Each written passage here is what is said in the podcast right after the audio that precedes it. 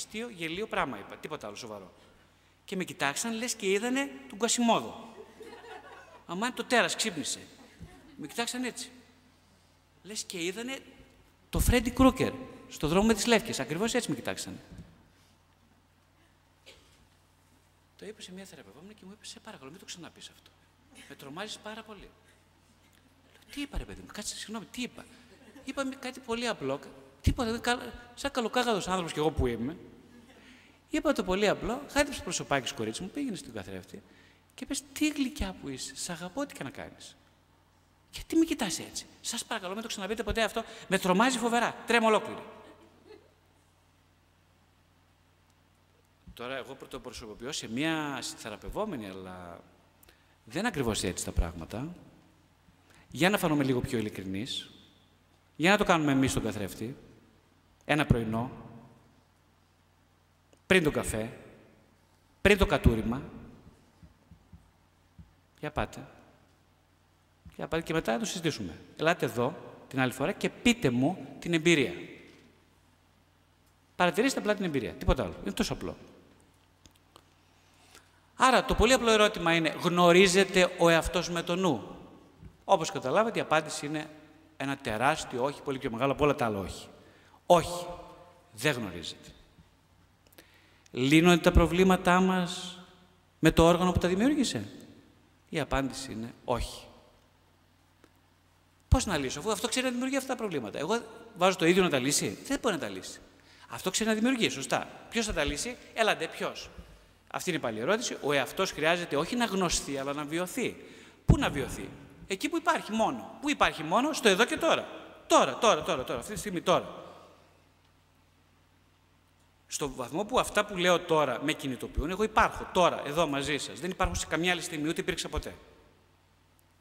Ναι, αλλά αυτά που λέω τώρα έχουν να κάνουν με το παρελθόν. Σωστά. Αλλά εγώ τα χρησιμοποιώ όλα για καύση μίλη για το τώρα. Δεν με ενδιαφέρει το παρελθόν. Το παρελθόν είναι καύση μήλι, είναι ενέργεια, είναι υλικό, είναι λάδι στο καντήλι. Αλλά δεν, το, εμένα με ενδιαφέρει να ανάψει φωτιά. Ε, τίποτα άλλο. Ε, στο εδώ και τώρα, ως αντικείμενο εσωτερικής παρατήρησης. Αυτό είναι το τεράστιο όλο κομμάτι. Γιατί για να φτάσω εγώ στο εδώ και τώρα, εγώ δεν έχω ιδέα τι είναι το εδώ και τώρα. Συγχωρέστε μου που το λέω έτσι καθαρά. Δεν ξέρω τι σημαίνει εδώ και τώρα. Δεν το έχω ζήσει, δεν το ξέρω. Εγώ έμαθα να ζω είτε στο παρελθόν, αναπολούμενος στιγμές τις οποίες δεν έζησα, Γι' αυτό τη σκέφτομαι, εννοείται. Και τη σκέφτομαι για να, γιατί ρε παιδί μου λείπουνε. Όταν ήμουν μικρός, σκεφτόμουν την παιδική μου ηλικία. Όταν ήμουν έφηβος, όταν ξεκίνησα ψυχοθεραπεία, σκεφτόμουν την παιδική μου ηλικία συνέχεια, συνέχεια, συνέχεια. Σταμάτα, σταμάτα, σταμάτα. σταμάτα. Και κάποια στιγμή, κάποια στιγμή λέω, κάτσε ρε εσύ, ας πούμε. Δηλαδή, τι έχεις έρωτα, τι έρωτας είναι αυτός τώρα; Με το τι έγινε στα 5, στα 3, στα 2, στα 6. Μα κολλήσαμε, τι θέλεις τώρα; Επιτέλους, έπεισε τον εαυτό μου το γιακάκι, τον κούνησε έτσι και τον είπα, κάτσε. Θα μας πεις τι θέλεις. Και εκεί μου ήρθε η απάντηση. Η απάντηση ήταν λοιπόν, γιατί με πιάνεις από το γιακά, γιατί με ταλαιπωρείς; Ναι, θέλω αυτό που δεν έζησα. Μα εσύ κάτσε σκέφτεσαι αναπολύσεις τα ωραία παιδικά χρόνια. Ανα, αναπολύσεις τις στιγμές της ταλπορής. Υποτίθεται, αυτό δεν κάνεις Γρηγόρη. Λες ψέματα. Όχι. Ποτέ δεν αναπολύει κανείς κάτι που έζησε πλήρως και ευτυχισμένα. Ποτέ, ποτέ, ποτέ. Αναπολύει κάτι, πάντα κάποιος μόνο το ελιπές, το κενό, γιατί θέλει να πληρωθεί. Άρα ποτέ, ποτέ κάτι πλήρες, ευτυχισμένο, ολοκληρωμένο δεν είναι αντικείμενο αναπόλυσης. Προσέξτε αυτό. Άλλη ψευδέστηση που την έχουμε όλοι μας. Άρα από τη στιγμή που εγώ αναπολώ με μια ερωτική διάθεση κάποιον ή κάτι, σημαίνει ότι δεν τον έζησα. Από τη στιγμή που ζω ολόκληρα κάτι, όσο άσχημο και είναι αυτό, το ξεπέρασα. Πάει, έφυγε. Στην άκρη. Τελείωσε, Πάμε για παρακάτω. Γι' αυτό λοιπόν αυτές οι παπαριές του στυλ εγώ θα διαβάσω βιβλία για να γίνω, να θεραπευτώ, τις πετάξτε στα σκουπίδια από τώρα. Τα βιβλία τα γράφει ο συγγραφέας, τα τώρα το λέω έτσι, εκμυστηρεύομαι. Τα γράφει για να θεραπευτεί ο ίδιος. Αυτό τελείως, τέλος. Και τα γράφει ε, και αυτός που τα διαβάζει, τα διαβάζει για να θυμηθεί. Για κανέναν άλλο λόγο. Ούτε για να μάθει τίποτα, ούτε τίποτα. Αν δεν τα διαβάζει, αν δεν τα γράφει αυτός που τα γράφει γι' αυτό, και αν δεν τα διαβάζει αυτός που τα διαβάζει γι' αυτό που είπα, τότε πάρτε όλα τα βιβλία και πετάξτε στα σκουπίδια τώρα. Είμαι απόλυτος. Ναι, αυτό, είμαι απόλυτος. Αυτή είναι η αλήθεια. Να τα κάψετε όλα. Για μένα δεν έχουν καμία αξία όλα τα βιβλία. Μόνο για να θυμηθεί ο συγγραφέας, για να θυμηθεί ο αναγνώστης.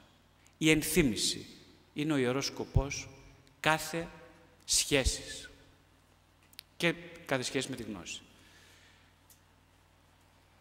Ως αντικείμενο λοιπόν εσωτερικής παρατήρησης, εσωτερική παρατήρηση. Τι είναι εσωτερική παρατήρηση; Να παρατηρώ τρία πράγματα.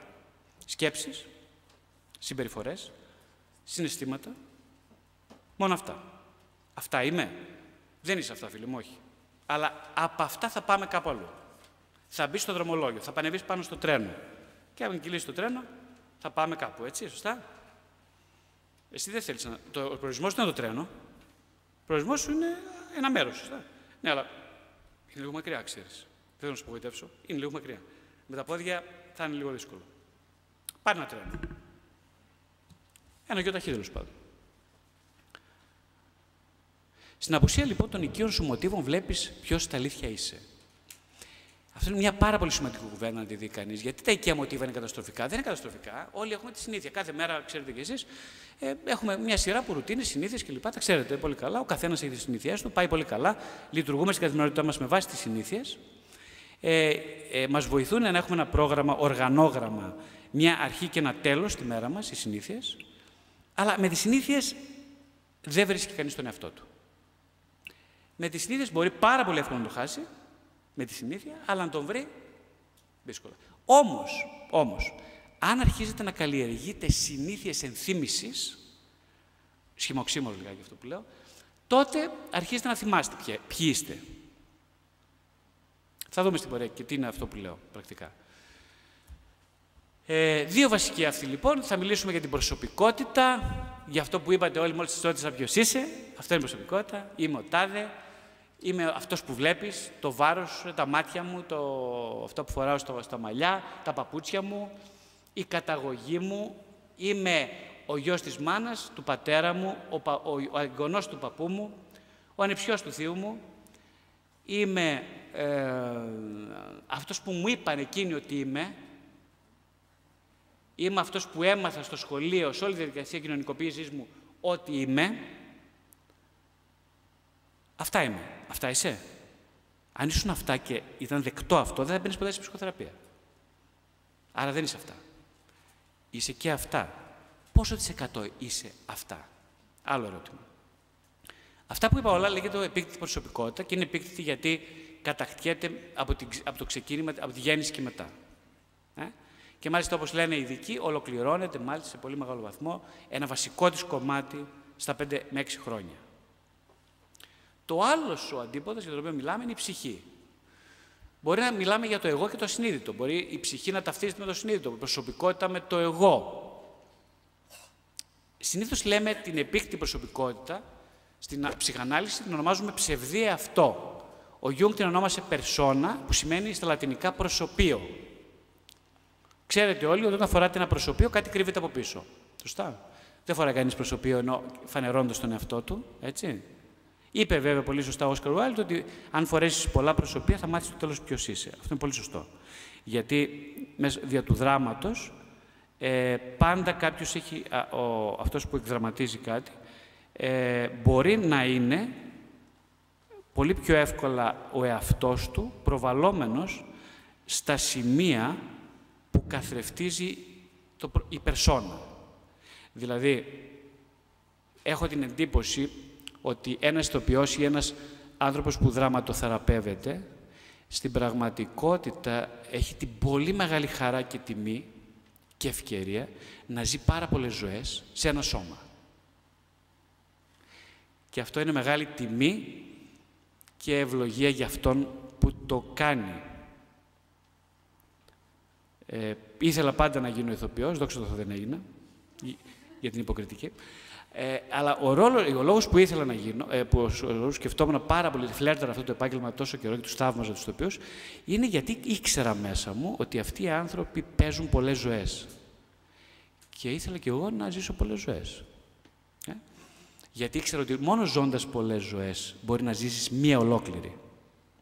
Οπότε, αδιφάγων, ήθελα να τα φάω όλα ε, δεν μου αρκούσε ποτέ, ούτε αυτή που, ο ψευδής αυτός δεν μου αρκούσε.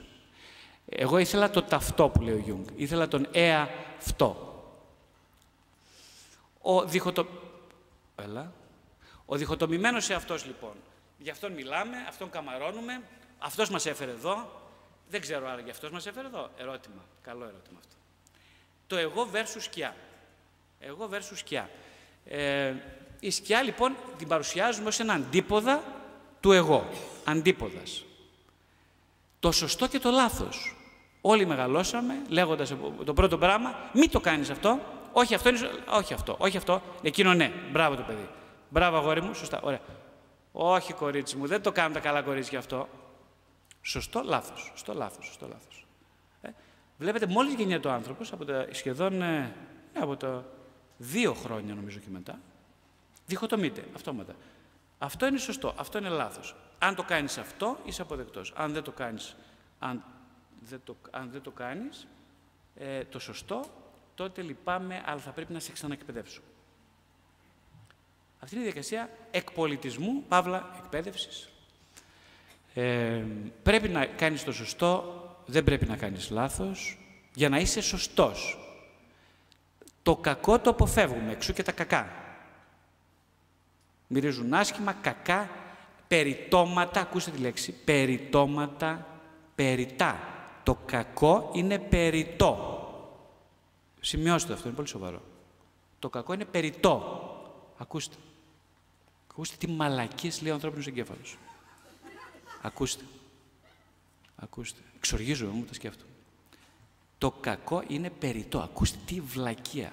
Ανυπολόγιστης βλακείας. Φράσεις.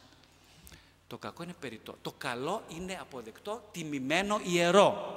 Αυτά πιστεύουμε σαν πολιτισμός. Ο πρωτογονισμός είναι κακός. Ο πολιτισμός είναι καλός.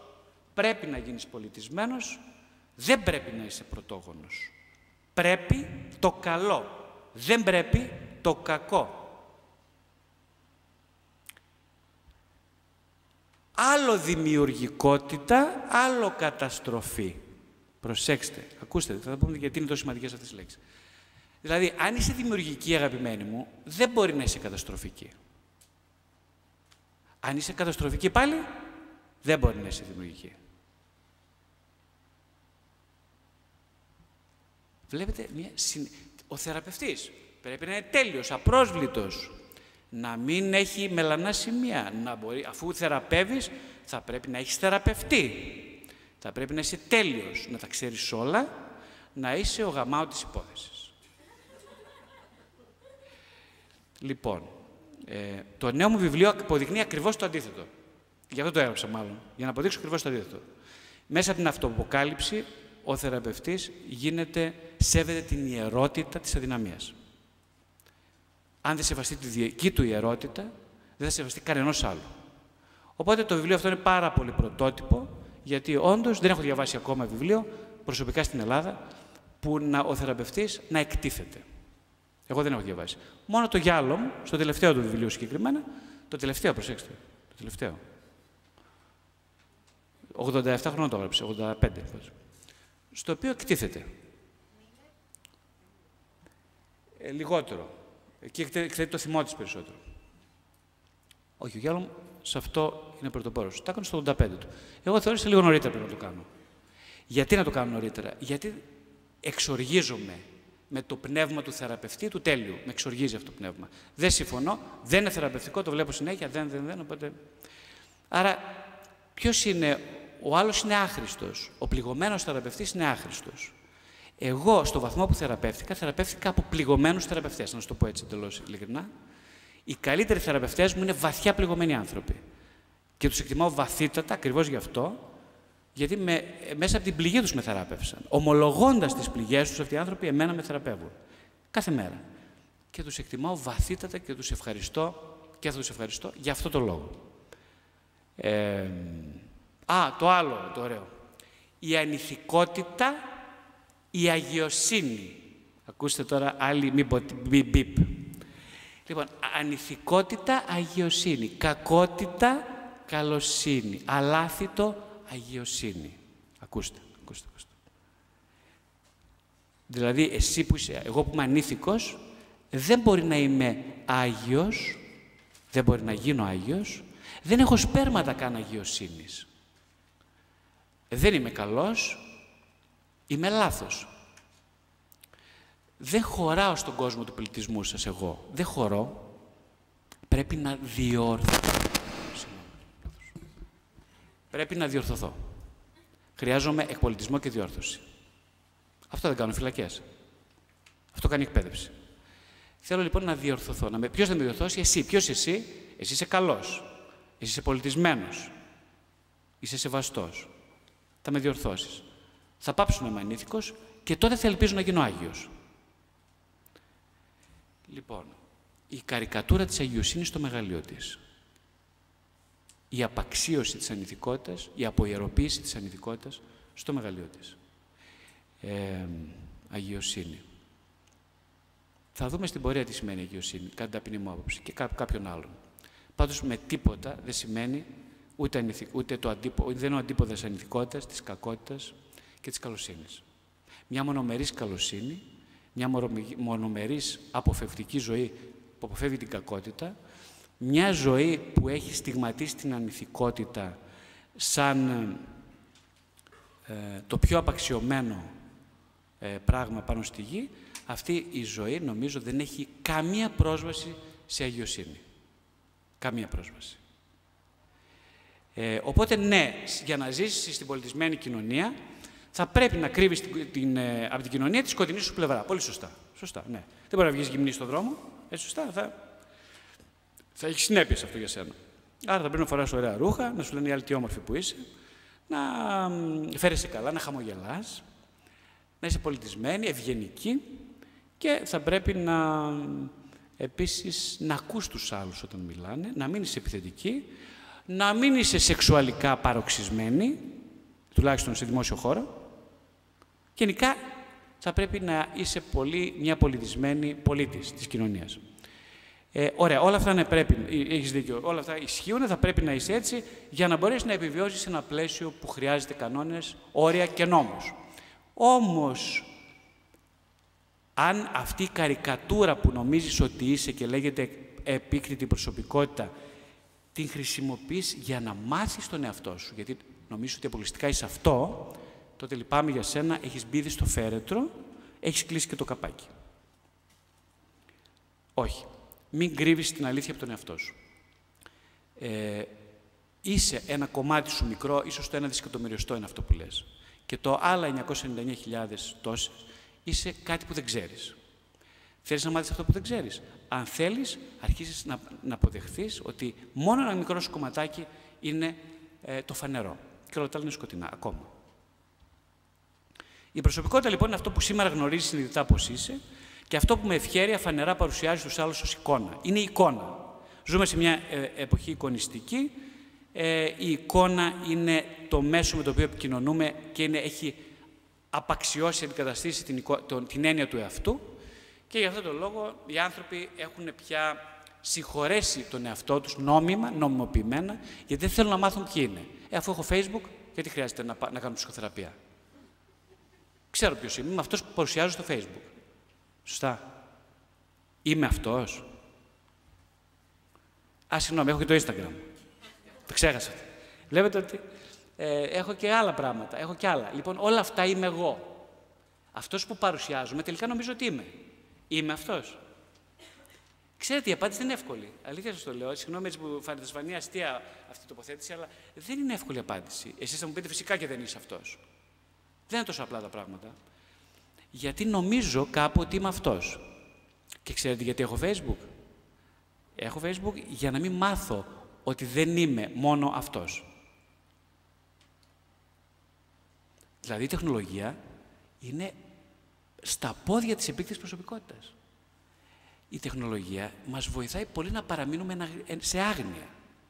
Θα μου πείτε τι λέτε τώρα. Πάτε στο Google, βάζεις, ας πούμε, και μου έλεγε χθες ένας εξαιρετικός θεραπευόμενος, που ασχολείται με όλα αυτά τα θέματα, ότι υπάρχει το VR. Το ξέρετε το VR. Ναι, κάποιοι όσοι το ξέρουν. Είναι μια καινούρια. Μια, μια, αυτή τη στιγμή που κάθομαι εδώ, φοράω κάποια γυαλιά και βρίσκομαι αυτή τη στιγμή στη Νέα Υόρκη και περπατάω. Στο Hyde Park.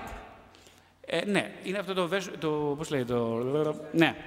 Οπότε ε, ε, του λέω, κάτσε παιδί συγγνώμη, εγώ άρχισα να τσιμπάω και λέω, δηλαδή θέλεις να μου πεις ότι ε, ζω τώρα στο Hyde Park, περπατάω τώρα στους δρόμους. Μου λέει, όχι, όχι, το όχι τώρα, είναι μια εικόνα. Ναι, αλλά είναι σαν να περπατάω τώρα στο Hyde Park. Περπατάω. Ακούω τα φύλλα που τρίζουν, πέφτουν, βρέχει. Ωραία. Και εγώ λοιπόν είμαι εκεί. Τον ρωτάω και μου λέει και κάποιο, μου είπε και ακόμα μια τεχνολογία που λέγεται AR νομίζω, είναι παρόμοια, VR και AR. Αν θυμάται, είμαι άσχετος τώρα το λέω, επειδή είναι πρόσφατο αυτό το παράδειγμα. Ε, και ε, λάμπει το πρόσωπό του, του λέω, ε, πώς αισθάνεσαι, του λέω, με, την πιθαν... με, με ότι ο κόσμος αλλάζει έτσι, όπως το περιγράφεις, και συμμετέχεις σε αυτόν τον κόσμο. Λέει, αισθάνομαι πάρα πολύ αισιόδοξος. Είμαι πάρα πάρα πολύ αισιόδοξος. Πιστεύω ότι, μου είπε μια φράση που την κράτησα, πολύ ωραία φράση, μου λέει, πιστεύω ότι ποτέ δεν μπορεί να πάμε τα πράγματα προς το χειρότερο.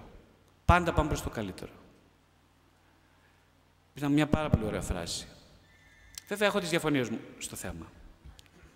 Συγκεκριμένα. Και θα σας πω ποια είναι μια πρώτη διαφωνία. Μια πρώτη απλή διαφωνία, πολύ απλή, είναι ότι, θα το δούμε και στην πορεία γιατί συμβαίνει αυτό, αλλά η τεχνολογία δεν έχει υποκαταστήσει την ανθρώπινη νοημοσύνη, έχει καταργήσει το επιθυμητικό που ψάχνει για νόημα. Αυτό είναι ένα πολύ σοβαρό θέμα. Δεν είναι δηλαδή, αν ήταν μόνο η τεχνολογία έχει υποκαταστήσει το νοήμων των άνθρωπων, δεν θα είχα κανένα πρόβλημα αυτό προσωπικά. Έχω όμως πολύ σοβαρό πρόβλημα με το ότι επισκιάζει σιγά σιγά, γιατί καλύπτει με ψευδεσιακό τρόπο άλλες ανάγκες, επιθυμίες, και έτσι κανείς δεν έχει ανάγκη να είναι κάπου εκτός του Facebook. Δεν, όταν, το είπα, όταν το είπα ότι εγώ όμως δεν θέλω να πάω με VR στο Hyde Park, θέλω να πάω όντως στο Hyde Park, μου είπε γιατί όχι να μην πας και με, και με το VR. Και η απάντηση μου ήταν πάρα πολύ απλή. Γιατί αν πηγαίνω μόνο με VR παντού, στο τέλος θα μείνω σπίτι. Και εγώ θέλω να ταξιδέψω τον κόσμο. Δεν εννοούσα τον κόσμο αυτόν, εννοούσα άλλον κόσμο. Εκείνος δεν ξέρω αν κατάλαβε όμως ποιον κόσμο εννοούσα εγώ.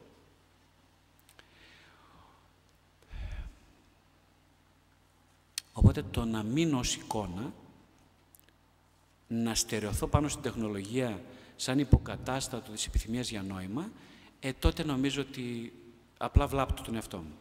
Το κομμάτι σου που διαμορφώθηκε κυρίως στα πέντε χρόνια της ζωής σου και μετά από τα μέσα. Ναι. Το κομμάτι που λοιπόν που διαμορφώθηκε στα πέντε χρόνια της ζωής και αυτό που έγινε στις αλληλεπιδράσεις με τους άλλους είναι αυτό που ονομάζω εγώ σήμερα προσωπικότητα. Η προσωπικότητα είναι αυτό που προσδοκάς να είσαι, αυτό που επιθυμείς να είσαι, είναι αυτό που λέμε ένας ιδανικός στοχευμένος σε αυτό και αυτό που θέλει να βλέπει ο κόσμος σε σένα. Είναι το σύνολο των προσωπείων με τα οποία άμαθε να ταυτίζεσαι σε ολόκληρο το πρώτο μισό της ζωής σου. Είπαμε, το πρώτο μισό μπορεί να ξεκινάει, να σταματάει στα 20, στα 25, 30, συνήθως 30 και μετά. Δηλαδή η ζωή ξεκινάει, η αληθινή ζωή ξεκινάει όχι στα 40. Θέλω να ελπίζω ότι είμαι λίγο πιο αισιοδόξο, πάω στα 30 και μετά. Από τα 30 και μετά, στην καλύτερη περίπτωση. Κάποιοι λένε από τα 40, εγώ το θεώρησα λόγω προσωπικής εμπειρίας ότι από τα 30 και μετά πάμε καλύτερα. Δυσκολεύει η ζωή στα 30, αλλά πάμε καλύτερα. Ε, άρα το πρώτο μισό της ζωής, λοιπόν, ε, καταλαβαίνει κανείς ότι τα προσωπία δεν με σηκώνουν, δεν με παίρνουν πια. Δηλαδή οι ψευδεστήσεις τελειώσανε. Αυτό είναι, το, αυτό είναι η μετάβαση από το πρώτο στο δεύτερο. Δεν με παίρνει πια το ψέμα. Δηλαδή, όχι, δεν κανακεύομαι το είμαι ένας επιτυχημένος επαγγελματίας, ένας ένας καλός μπαμπάς, ένας ε, φίλος, ένας συγγενής ε, και ένας σύντροφος. Όχι, λοιπόν, ε, δεν μου αρκούν αυτά, ναι, όχι. Τίποτα δεν μου αρκεί. Ε, ήταν ένας 28χρονος, θυμάμαι, ο οποίος ήταν πολύ χαρισματικός νέος, ο οποίος ε, στα 28 του είχε λαμπρή ακαδημαϊκή καριέρα, είχε γράψει το πρώτο βιβλίο, είχε παντρευτεί, είχε κάνει το πρώτο παιδί, είχε ένα ωραίο σπίτι, τα είχε όλα. Αυτό που λέμε γαμά και δέρνουν τις υπόθεσεις. Ε. Στα 28. Λοιπόν, και στα 28 αρχίζει να τρίζει το οικοδόμημα. Κρακ, κρακ, κρακ, αρχίζουν τριγμοί από κάτω. Το τραπέζι, σεισμός. Λίγο ρίχτερ στην αρχή, 4-4,5 εκεί. Ε, αλλά... Κάτσε, κάτσε, ξέρω τον τρόπο. Θα ξέρω πώς θα, θα αποσύσω τις σεισμικές δονήσεις, ξέρω, ξέρω. Ε, ε, θα προχωρήσω λοιπόν κάνοντας τα ίδια όλο και περισσότερο. Θα κάνω κι άλλο παιδί. Να μειώσουν, να, για να μειωθούν οι δονήσεις σεισμικές. Θα κάνω κι άλλο παιδί. Θα πετύχω περισσότερο στην επαγγελματική μου καριέρα και στην ακαδημαϊκή. Θα γράψω κι άλλο βιβλίο. θα είμαι πιο διάσημος, θα, θα, θα, θα, θα. Φτάνει στα 37 του και ο σεισμός γίνεται 8,5 της κλίμακος Ρίχτερ. Μοιάζει όλο το κτίριο πάνω κάτω και λέει ο κύριος αυτός ο αγαπητός, ε, τώρα χωρίζω. Εγκαταλείπω τα παιδιά μου, τη γυναίκα μου, τη δουλειά μου, πάρα πολύ επιτυχημένος, και πάει σε μια μικρή πόλη και ανοίγει ζαχαροπλαστείο και πουλάει παγωτάκια. Στα 37. Πώς σας φαίνεται η ιδέα; Και το... Ε, ωραία. Και λοιπόν, ναι, αυτό είναι το, α, μπράβο, αυτό είναι το ερώτημα τώρα. Το ερώτημα λοιπόν ακούγοντας αυτή την ιστορία είναι, εγώ τουλάχιστον αυτό το ερώτημα κάνω στον εαυτό μου, αυτός ο άνθρωπος στα 37 του έχασε τη ζωή την βρήκε. Εύκολη απάντηση σε εσάς που δεν είστε 37 και δεν είστε αυτός. Αλλά ο ίδιος. Δεν έχει σημασία. Μάλλον για σένα έχει σημασία, αλλά θα δούμε. Ε, για μένα δεν έχει σημασία. Σημασία έχει ότι αυτός ο άνθρωπος ξέρει μόνος την αλήθεια. Ούτε εγώ την ξέρω, ούτε εσύ, ούτε κανένας άλλος. Ξέρει αν η ζωή τώρα ξεκινάει ή η ζωή τώρα τελείωσε. Και για να είμαστε λίγο πιο ειλικρινείς, πρέπει να τελειώσει μια ζωή για να ξεκινήσει μια άλλη. Αυτό το λέω θυμάμαι πρώτα, να το ακούω πρώτος εγώ. Μια ζωή πρέπει να τελειώσει για να ξεκινήσει μια νέα ζωή. Να τελειώσει. Θάνατος.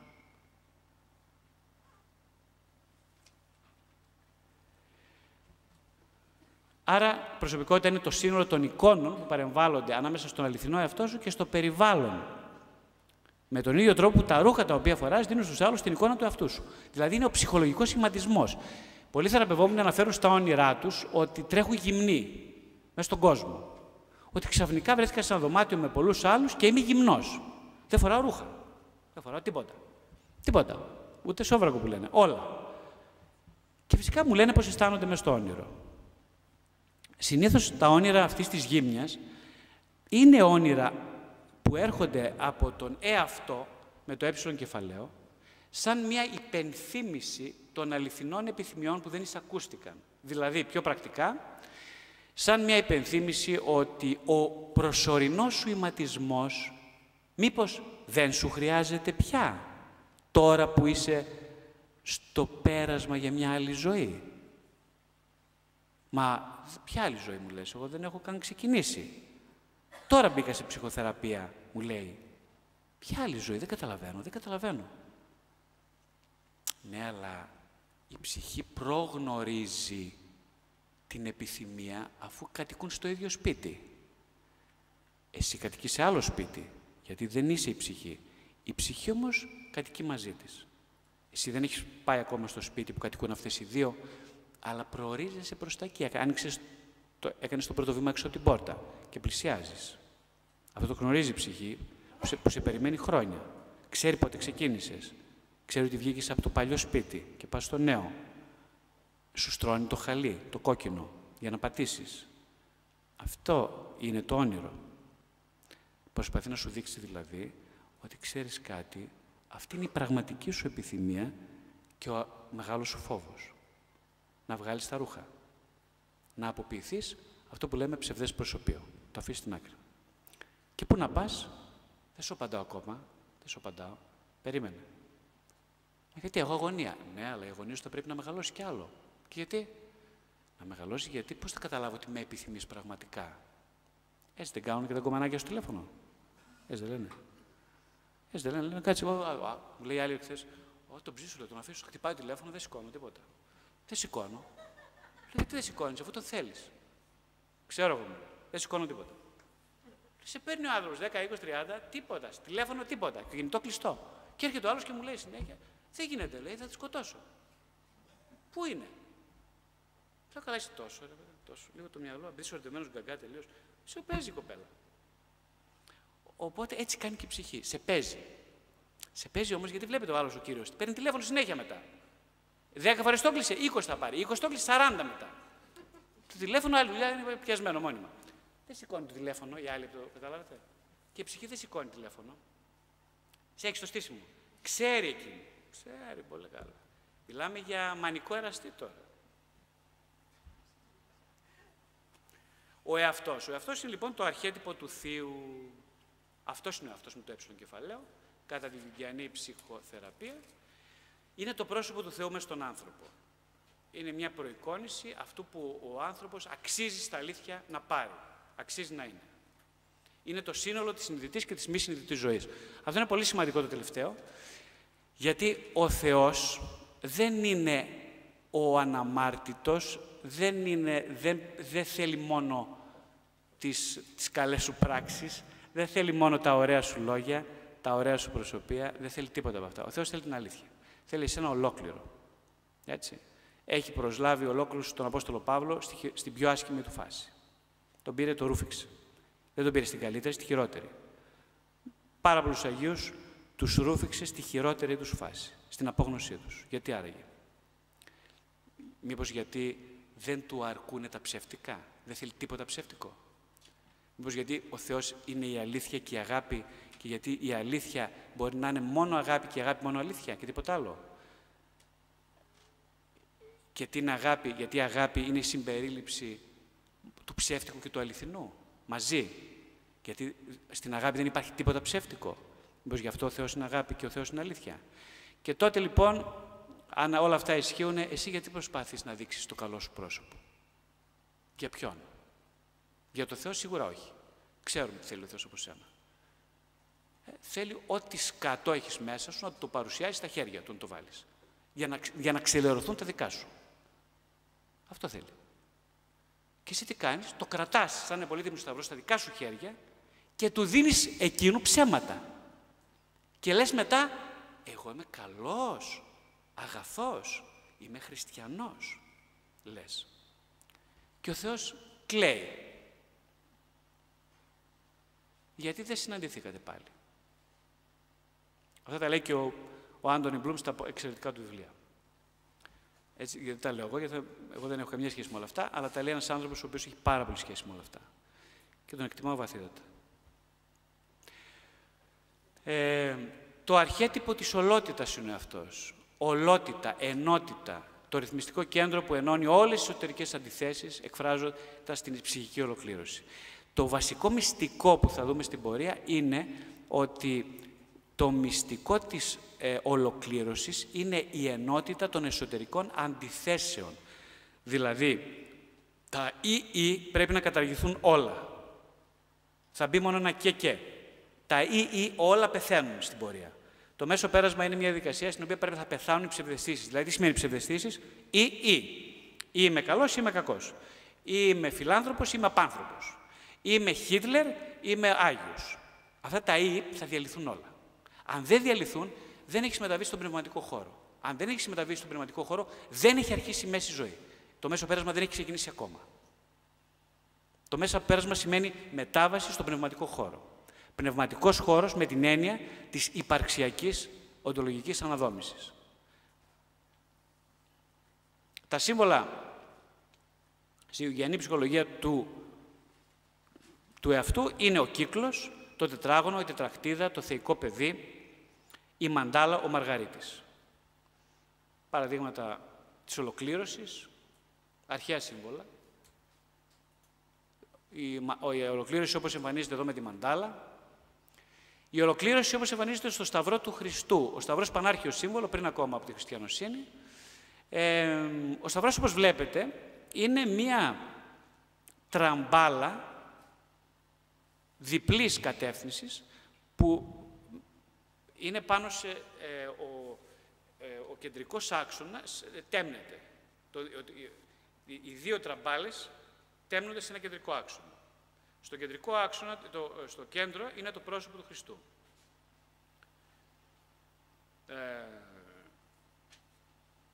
η καθολική, η δυτική